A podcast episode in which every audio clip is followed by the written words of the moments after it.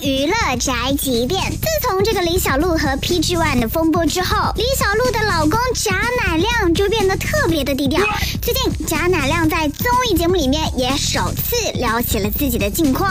很多我身边的所谓我的朋友啊，总是安慰我，其实我不需要安慰，我只需要你就是陪在我身边就够了。我甚至反过来去安慰他，我说啊，我很好，我们都很好。那亮哥，你现在你现在最怀念城市里的什么呢？我我想我家小孩了啊，甜心是吧？对，哦，因为他在家里嘛，最怕我。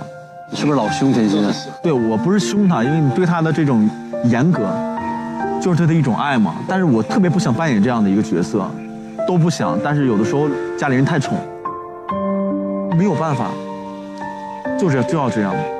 其实，在城市里，没有什么特别值得我去怀念的事情。以前贾乃亮呢，老是拍一些搞笑视频，让人觉得他好油腻哦。现在呢，感觉是一夜之间变稳重了。这就是本台新闻饭和发来报道，以上言论不代表本台立场。